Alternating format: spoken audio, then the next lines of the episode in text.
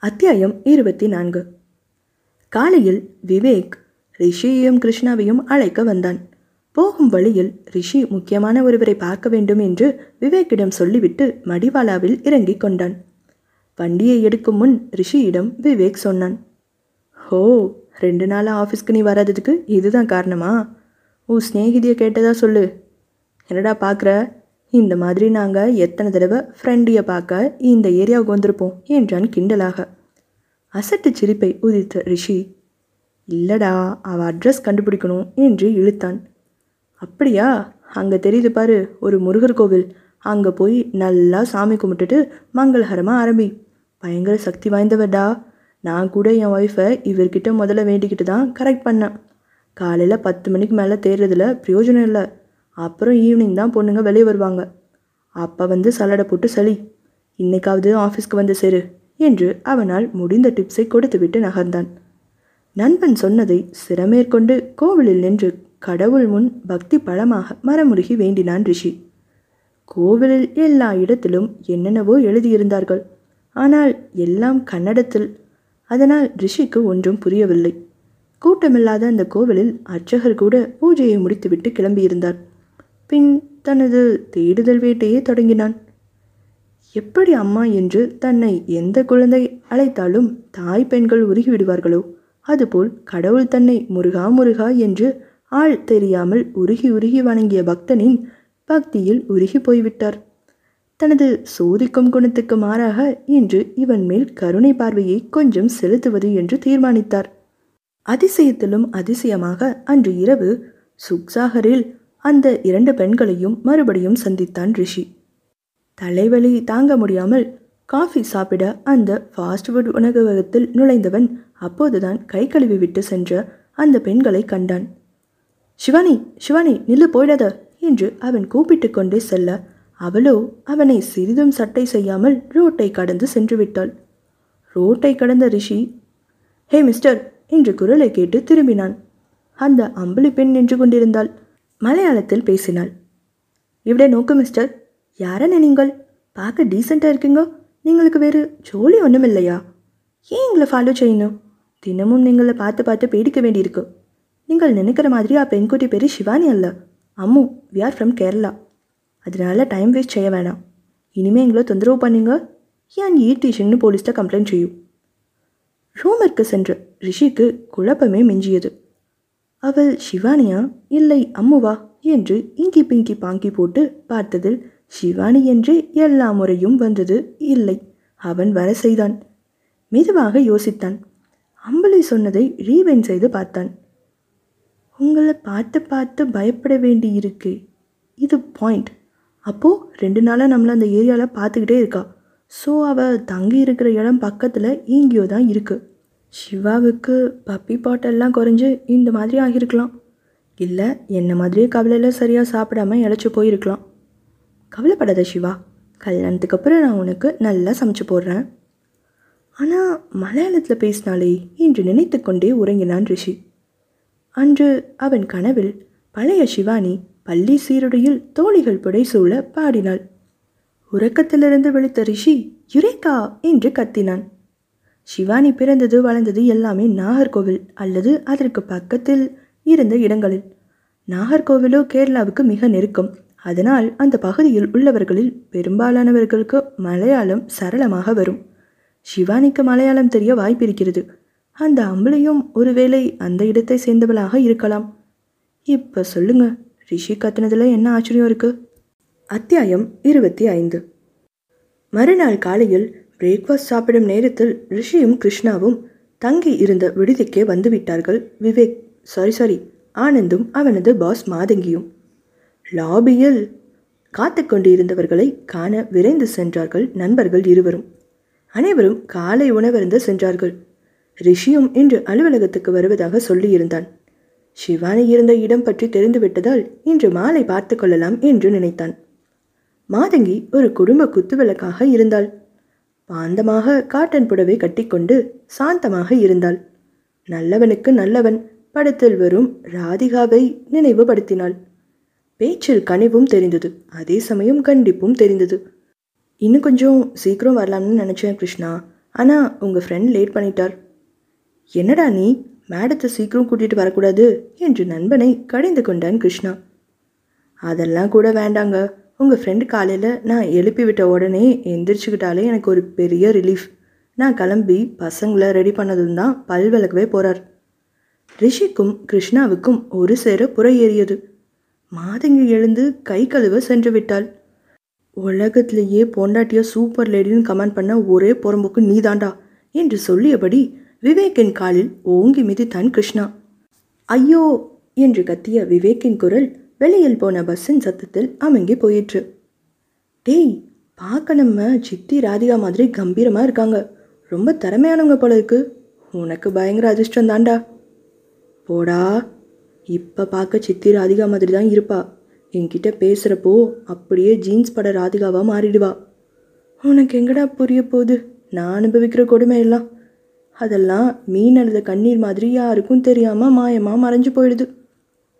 போகும் வழியில் காரை கோவிலின் முன்னே ஒரு நிமிடம் நிறுத்த சொன்ன ரிஷி தான் ஒரு கும்பிடு போட்டுவிட்டு வந்து விடுவதாக சொல்லி சென்றான்.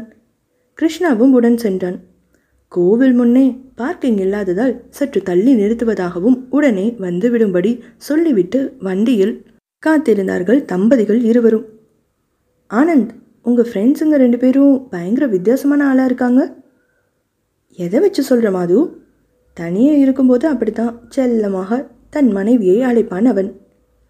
வழக்கமாக நம்ம ஊரில் நிறையா பேர் கோவிலுக்கு போயிட்டு வேலைக்கு போவாங்களே.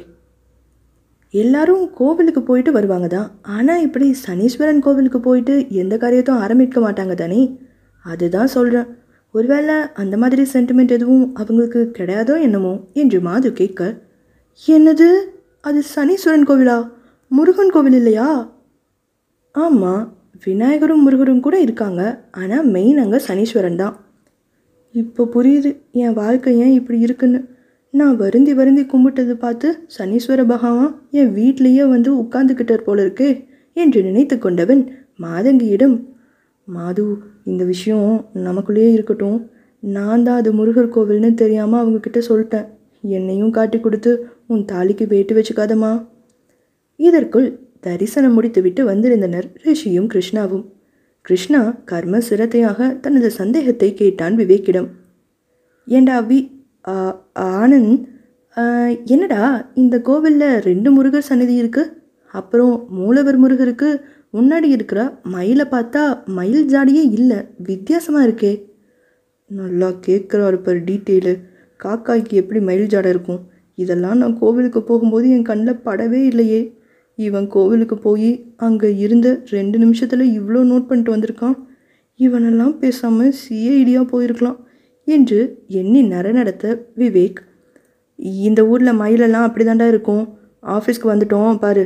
எல்லோரும் இறங்குங்க. நான் பார்க் பண்ணிட்டு வரேன். அப்பாடா தப்புச்சண்டா சாமி என்று அனைவரையும் இறக்கி விட்டுவிட்டு நிம்மதி பெருமூச்சு விட்டான் விவேக். அத்தியாயம் இருபத்தி ஆறு. ரிஷியையும் கிருஷ்ணாவையும் அங்கு வேலை பார்ப்பவர்களுக்கு கணினி பாடம் படிப்பவர்களுக்கும் அறிமுகம் செய்யும் பொருட்டு அறிமுக கூட்டம் ஏற்பாடு செய்திருந்தான் ஆனந்த். மாதங்கி வரவேற்று பேசினாள்.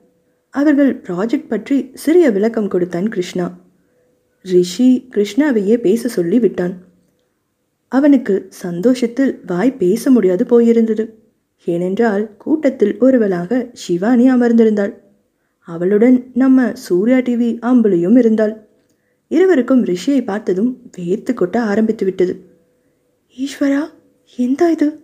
இயாளுக்கு பயந்து ஹாஸ்டலில் மாற்ற ட்ரை செய்துட்டு இருக்கோம். இயாள் இங்கே வந்திருக்கு? என்று கவலையுடன் சொன்னாள் அம்புலி. மீட்டிங் முடிந்தவுடன் அனைவரையும் ரிஷிக்கும் கிருஷ்ணாவுக்கும் அறிமுகப்படுத்தி வைத்தான் ஆனந்த். அம்மு மெதுவாக தனது பெயரை சொன்னாள். படன் என்று சொல்லி திரும்ப சொல்ல சொன்னான் ரிஷி.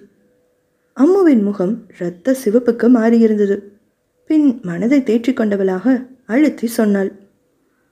I am Shivani Ramachandran. Okay Mrs என்று நமட்டு சிரிப்புடன் சொன்ன ரிஷியை இடைமறைத்த ஆனந்த் மிஸ்ஸஸ் இல்லடா வெறும் மிஸ் தான். இந்த செட்லேயே அம்முவும் அம்புலியும் தான் சின்ன பொண்ணுங்க. ச்சே அம்முன்னா தெரியாதுல்ல சிவானியா அப்படி தான் கூப்பிடுவோம். திரும்பி பார்த்தவன் சொல்லிவிட்டபடி பார்த்து கொண்டிருந்த தோழர்களை பார்த்து விட்டான் பாம்பின் காலை பாம்பறியாதா? ரிஷியின் தேவையான விவரங்கள் எல்லாம் கிடைத்துவிட்டது. அம்புலியையும் ஒரு பார்வை பார்த்தபடியே அப்படியா? என்று சொல்லியபடியே நகர்ந்த ரிஷி கிருஷ்ணா சொன்ன சிப்பியில் தப்பிய நித்தல மாதிரி இருக்காடா? என்ற வாக்கியத்தை ரசிக்கவில்லை. விவேக்கோ கிருஷ்ணா தான் நம்ம ஜாதினா இதென்ன? இந்த ரிஷியை அம்முவை இந்த பார்வை பார்க்குறான் பேசாமல் அம்முவுக்கு முகத்தில் கொஞ்சம் கரி பெயிண்ட் அடிச்சு விட்டலாமா என்று யோசித்தபடியே அவர்களுடன் சென்றான். அவர்கள் அறைக்கு சென்றதும் இங்கே பாருங்கடா அம்மாவும் அம்பளையும் மாதங்கிக்கு ரொம்ப வேண்டிய பொண்ணுங்க. அதனால் இவங்க ரெண்டு பேரும் எனக்கு தங்கச்சிங்க மாதிரி. அதனால அவங்கக்கிட்ட கொஞ்சம் ஜாக்கிரதையாக நடந்துக்கோங்க. தோழர்களை அடக்கும் பொருட்டு கொஞ்சம் அழுத்தியே சொன்னான் விவேக். அதில் எச்சரிக்கையும் இருந்தது. ரிஷிக்கு சிவானியை பார்த்த அதிர்ச்சியை விட விவேக்கின் வார்த்தைகள் மேலும் அதிர்ச்சியை தந்தது. ரிஷிக்கே இப்படின்னா கிருஷ்ணாவுக்கு கேட்கவா வேணும்? அவர்கள் கண்முன்னே டாட்டாய்ஸ் கொசுவத்தி சுருள் சுத்த ஒல்லியாய் ஆந்தை கண்ணை மறைக்கும் சோடா புட்டி கண்ணாடியை கழட்டியபடி சொன்னான் கல்லூரி மாணவன் விவேக். டே கிருஷ்ணா இந்த காலேஜில் வந்து சேர்ந்தப்போ இருந்ததை விட என்னோட ஐ பவர் ரெண்டு மடங்காயிடுச்சு. பேசாமல் லேசர் சர்ஜரி பண்ணிக்கலாம்னு பார்த்துட்ருக்கேன். விவேக்கு நீ இந்த அளவு கண்ணை ஸ்ட்ரெயின் பண்ணால் உனக்கு மாதத்துக்கு ஒரு பாயிண்ட் கண்ணில் பவர் இருண்டா ரொம்ப கண்ணை ஸ்ட்ரெயின் பண்ண வேண்டாம்னு தாண்டா இந்த செமஸ்டர் எக்ஸாமுக்கு புக்கு கூட வாங்கல. படிக்கவும் போகிறதில்ல எக்ஸாம் கூட எழுதுனா தான் எழுதுவேன். அந்த ஸ்ட்ரெயின் இல்லைடா. ஒரு பொண்ணு கூட விடாமல் அந்த மாதிரி கண்ணை முழிச்சு முழிச்சு பார்க்குறியே அதை சொல்கிறேன் அதை குறை. எல்லாரையும் தங்கச்சியா நினை. அப்புறம் உன் கண்ணு தன்னால் சரியாயிடும். நண்பனை வார்த்தையை கேட்டு கொதித்து போனான் விவேக். இங்கே பாருடா. ஆங்கிலம் தமிழ் தெலுங்கு மலையாளம் கன்னடம் ஹிந்தி உருது ஏன்? ஃப்ரெஞ்சில் கூட எனக்கு பிடிக்காத வார்த்தை தங்கச்சி. இன்னொரு தடவை இப்படி என்கிட்ட ஏதாவது வளர்னா உன் ஃப்ரெண்ட்ஷிப்பையே கட் பண்ணிடுவேன் என்றான் விவேக். கல்லூரி ஃப்ளாஷ்பேக் முடிந்தது. எப்படி இருந்த விவேக்? மாதங்கியை கல்யாணம் பண்ணிக்கிட்டதுக்கு அப்புறமா இப்படி மாறிட்டான். தங்கள் நண்பனை நினைத்து வியந்து கொண்டிருந்தார்கள் ரிஷியும் கிருஷ்ணாவும். எப்படிடா உனக்கு காதல் கல்யாணம் நடந்துச்சு? தெரிஞ்சுக்கலனா என் தலையை வெடிச்சிடும் போல இருக்குது அதை ஏன்டா கேட்குற நாலு வருஷம் இருக்கும். எங்கள் அப்பா கடா மீசை காத்தவரா என்கிட்ட என் அண்ணனுங்க ரெண்டு பேரும் சொத்து தகராறு பண்ணி பிரித்து வாங்கிட்டாங்க. பெரிய படிப்பு படிச்சுட்டு நான் கையில் தூக்க முடியாத அளவுக்கு சம்பாதிக்கிறேன். அதனால் சொத்துல பங்கு எதுவும் தர வேண்டாம்னு என் அண்ணிங்க சொல்ல நான் நம்மளை டீலில் விட்டுடுவாங்களோன்னு பயந்துட்டு நானும் கம்பெனி ஆரம்பிக்க போகிறேன்னு சொல்லி என்னோடய ஷேர்ஸில் இந்த கம்பெனியை ஆரம்பித்தேன் அப்போ முத முதல்ல நான் இன்டர்வியூ பண்ணது மாதங்கியை தான். ரொம்ப திறமையான பொண்ணு. டே கிருஷ்ணா சிரிக்காதடா. ஏதோ ஆணைக்கும் அடி சுரக்கும்னு சொல்கிற மாதிரி என்கிட்ட போய் மாட்டிக்கிச்சு. எப்படியோ என்னோடய பத்தாவது லவ் கல்யாணத்தில் முடிஞ்சு என்னையே மேனேஜராக மாற்றிக்கிட்டு மாதங்கியை சிஓவாக மாற்றிடுச்சு நான் மாதங்கி என்னை கல்யாணம் பண்ணிக்குவான்னு நினைக்கவே இல்லைடா. இதெல்லாம் நான் கும்பிட்ட சாமி செஞ்ச வேலை. இது தாண்டா என்னோட காதல் கதை. எல்லாத்தையும் ஒத்துக்கிறோண்டா ஆனால் பத்தாவது லவ் அப்படின்னு சொன்னல அதை வேணும்னா ஒரு நூற்றி பத்து இல்லை ஆயிரத்தி பத்துன்னு சொல்லு. கொஞ்சமாவது நம்புற மாதிரி இருக்கும். லவ் லெட்டர் பிரிண்ட் அவுட் எடுத்து பண்டில் பண்டிலாக ஜெராக்ஸ் போட்டு யார் யாருக்கு என்னென்ன தேதியில் லவ் லெட்டர் கொடுத்தோம் அவங்க ரெஸ்பான்ஸ் ப என்ன அப்படின்னு எக்ஸல் ஷீட் ஓப்பன் பண்ணி மெயின்டைன் பண்ணவனாச்சே நீ. ரிஷியும் இப்போது கிருஷ்ணாவுடன் சேர்ந்து கொண்டான். நம்ம காலேஜில் படித்த பொண்ணு சொன்னுச்சு. நாம் படித்த காலத்தில் சிலபஸ் இருக்குமோ இல்லையோ ஒவ்வொரு பொண்ணுக்கிட்டேயும் விவேக்கோட லவ் லெட்டர் கண்டிப்பாக இருக்குமா? அதனால தான் தன்யா கேங் அப்படி செஞ்சாங்களாம். அதை பற்றி ஞாபகப்படுத்தி கடுப்பை கலப்பாதீங்கடா என்று விவேக் கடுகடுக்க அவன் மனதில் நினைக்கும் சம்பவம் ரிஷிக்கும் கிருஷ்ணாவுக்கும் நினைவுக்கு வர இருவரும் சத்தம் போட்டு சிரிக்க ஆரம்பித்தனர். கிட்டத்தட்ட மூன்று வருடங்களுக்கு பின் ரிஷி மனம் விட்டு சிரித்தான். தனியே கம்பீரத்தோடு ஒழித்த ரிஷியின் சிரிப்பொலி வெளியே அமர்ந்திருந்த சிவானியின் காதுகளுக்குள் நுழைந்தது. அவளது மனமும் கடவுளே நான் பாட்டுக்கு நிம்மதியாக இருந்தேன். ஏன் ரிஷியை மறுபடியும் கண்ணு முன்னாடி நடமாட விடுறா? அவன் பார்வையில் மறுபடியும் காதல் தூண்டில் தெரியுது. இன்னும் என்னென்ன நடக்குமோ ஆனால் ஒன்று இனி ஒரு தடவை இந்த ரிஷியிடம் அவமானப்பட நான் தயாராக இல்லை என்றது அவள் மனம்.